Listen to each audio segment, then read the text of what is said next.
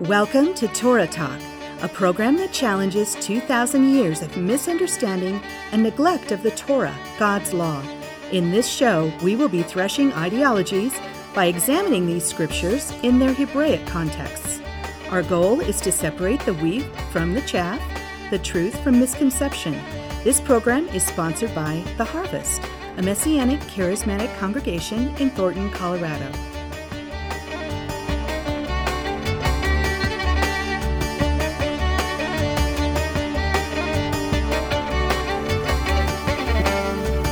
Shalom, lovers of the Torah, and thank you for choosing to listen to Torah Talk.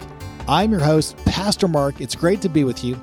In this podcast, I will share some thoughts from the book of Leviticus. This book was and is about the responsibility of holiness as a way of life for the believer.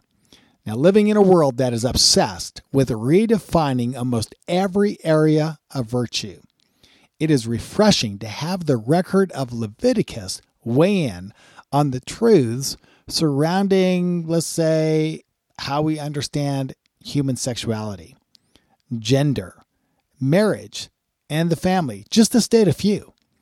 So thanks for listening and be sure to subscribe to this podcast. Keep in mind, it's one of the very few podcasts that interprets the Torah from a messianic perspective. Thank you for your support. Keep in mind that this is a midrash and is not to be construed as a doctrinal statement or a theological treatise on the subject. I'm simply wrestling with the passages to better inform you as well as myself, and I reserve the right to change my mind on my ideas as I grow in the grace and knowledge of the Messiah. So let's jump into this book. Uh, it is referred to within rabbinic circles as Torat Kohanim, and it's more widely known, of course, as Leviticus. The Torah texts that I'll be referring to uh, come from the JPS translation, a translation by Jews for Jews into English from the Hebrew. Um, so that's what I'm going to be uh, citing from when I when I read a text from the Torah. So Leviticus, uh, this word Leviticus, this name of this book, it comes from the Latin word. Uh, actually, it is a Latin word that comes from the Greek word Leviticon, and that comes from the Hebrew word Levi, or Levite. And this word Levite really conceptualizes uh, the idea of the priesthood, which was given to Levi. And so these these laws that we find within this book are primarily related to the priesthood. They are instructions for the priesthood about what it means to be holy unto God.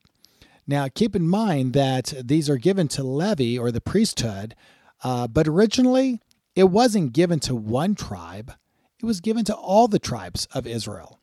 It's reduced down to one tribe due to the golden calf incident, but originally, God had called the nation as a nation to be a kingdom of priests unto him. And under the renewed covenant, according to Jeremiah in chapter, uh, uh, his later chapters 30, 31, 32, 33, and so forth, uh, this whole idea of a new covenant, a renewed covenant, uh, what that's going to do is that's going to restore the priesthood to all believers, to all of believing Israel. That's it. That's where it gets restored once again. Therefore, the info here is highly relevant for all believers, both Jewish and Gentile. Together in Messiah, Jewish believers and Gentile believers, they are the very priesthood that was promised through Moses, foreseen in Melchizedek, and actualized in and through Yeshua the Messiah. So let's look at a few PowerPoints in Leviticus. I want I want to just you know, pull out a few just to consider them. Uh, we don't have enough time in this show to do a full treatment of, of this Torah portion anyway, the opening portion of the book of Leviticus. Uh, but I do want to talk about, in general, some of the points that are brought out that I think you'll find uh, interesting as the backdrop uh, to this book called Leviticus. So let's begin here. Leviticus answers the covenantal privilege that was stated earlier in Exodus chapter 19. This is this is verses 5 through 6, JPS translation.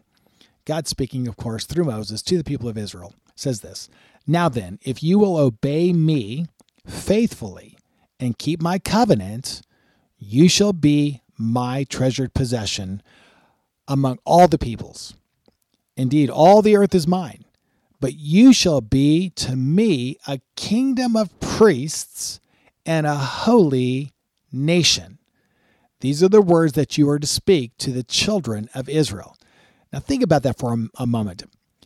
He, he's entering into a covenant with them. They're going to become a kingdom of priests. Who?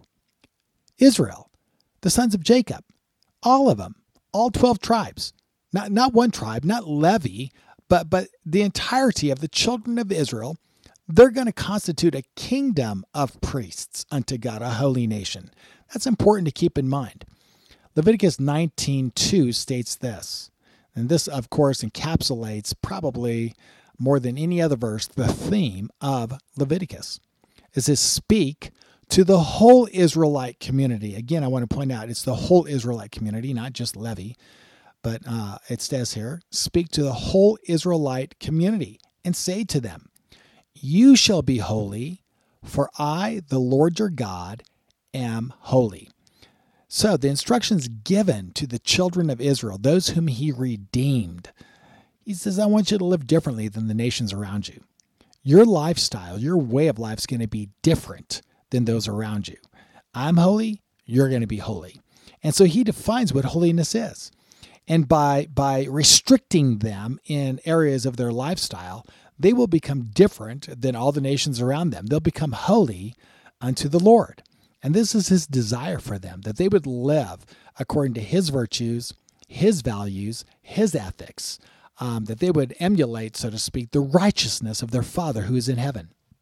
Even the Messianic Jewish apostle Peter instructs his community of Jewish and Gentile believers to fulfill this ancient theme of Leviticus. This is 1 Peter chapter 1, 14 through 16. He says this As obedient children, do not be conformed to the former lusts which were yours in your ignorance.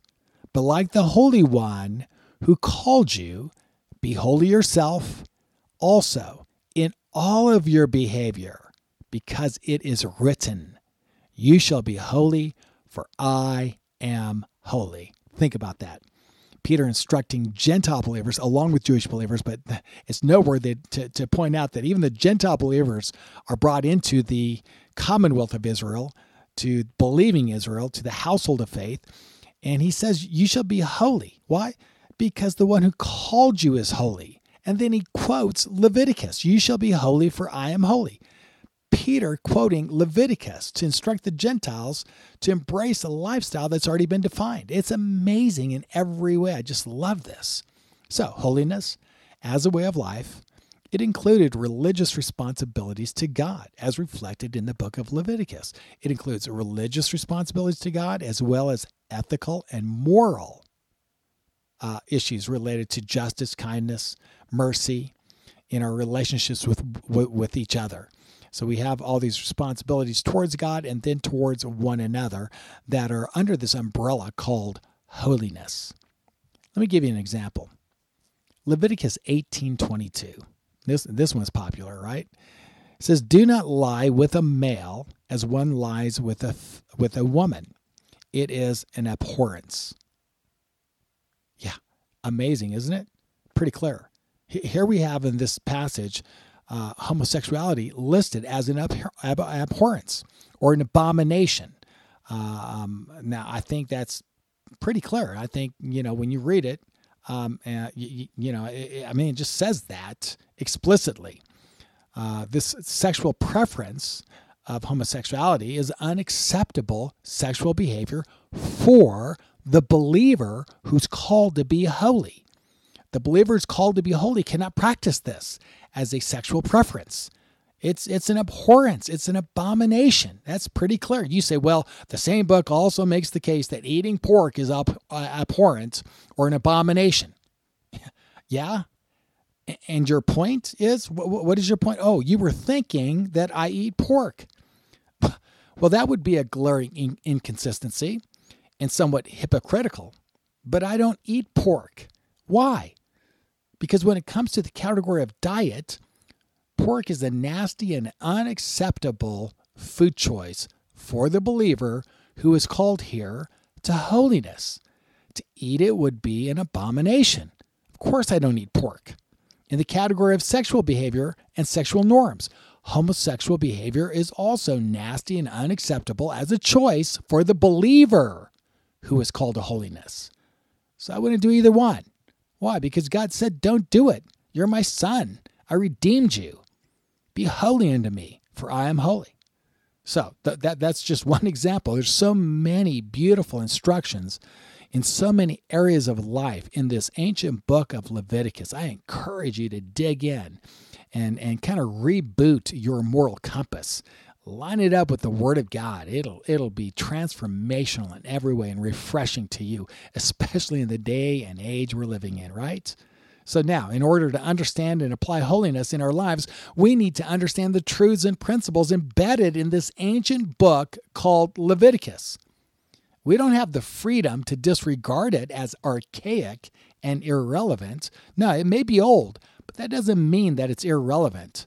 In fact, because it's old and relevant, we refer to it as a foundational book in regard to holiness. So the next time you read Peter or Paul and their call to holiness as a way of life for believers, both Jewish and Gentiles, please note carefully they got that material primarily from Leviticus. And if you want to understand Paul and Peter in this regard, you'll have to go back and spend some time in one of their favorite books, Leviticus. Yeah, so in summary, Leviticus is the book that is primarily concerned about holiness as a way of life. It defines holiness and how it would be to live out that, that life of holiness for the redeemed. It, it, it, describes and gives us a picture with examples and instructions of what holiness would look like in the life of the redeemed. It concerns itself, itself with religious, moral, and ethical demands. It reveals foundational truths related to concepts of gender, sexuality, marriage, family, and, and that's just to state a few. It, it's many. It's very broad in its scope.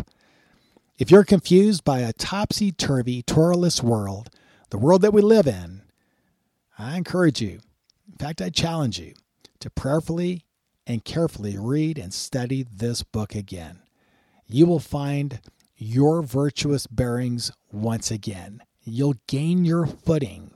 You'll get rooted and established in the beauty of holiness and righteousness. You will beckon and secure many blessings for you and your loved ones as you find your own calling to holiness in this ancient book, you'll find meaning, purpose, and fulfillment. Your experience will be filled with the uh, transformation of the power of God through His Spirit and His Word. So, thanks for uh, listening. And that concludes our program. Uh, a special thanks to our great King, Yeshua the Messiah, and to you, our listeners and supporters, for making this podcast possible through your prayers and financial giving for those that give a lot and for those that give a little. Together, it makes this show possible. Thank you. Know that in your prayers and financial giving, you are partnering with us as we advance the kingdom of Messiah in Israel, the United States, and throughout the world. We are a highly rated and listened to messianic podcast on iTunes under the category of Judaism. Subscribe now, pray with us, give financially, and share the vision and power of this podcast with everyone you know. Baruch Hashem. Blessed be the name of the Lord. I'm your host, Pastor Mark, and until our next show, may the Lord bless you and keep you. May the Lord make his face shine upon you and be gracious to you. May the Lord lift up his countenance upon you and give you peace. In the name of the Prince of Peace, Yeshua the Messiah. Shalom.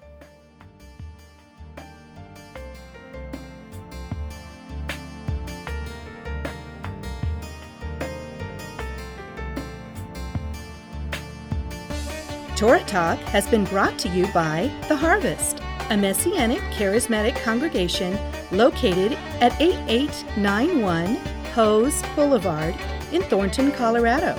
Your host has been Pastor Mark McClellan. Join us for Sabbath services at 1 p.m. next Saturday afternoon. For more information, please call us at 303 761 9948 or visit our website at www.graftedin, that's G R A F T E D I N dot com. God bless you and shalom.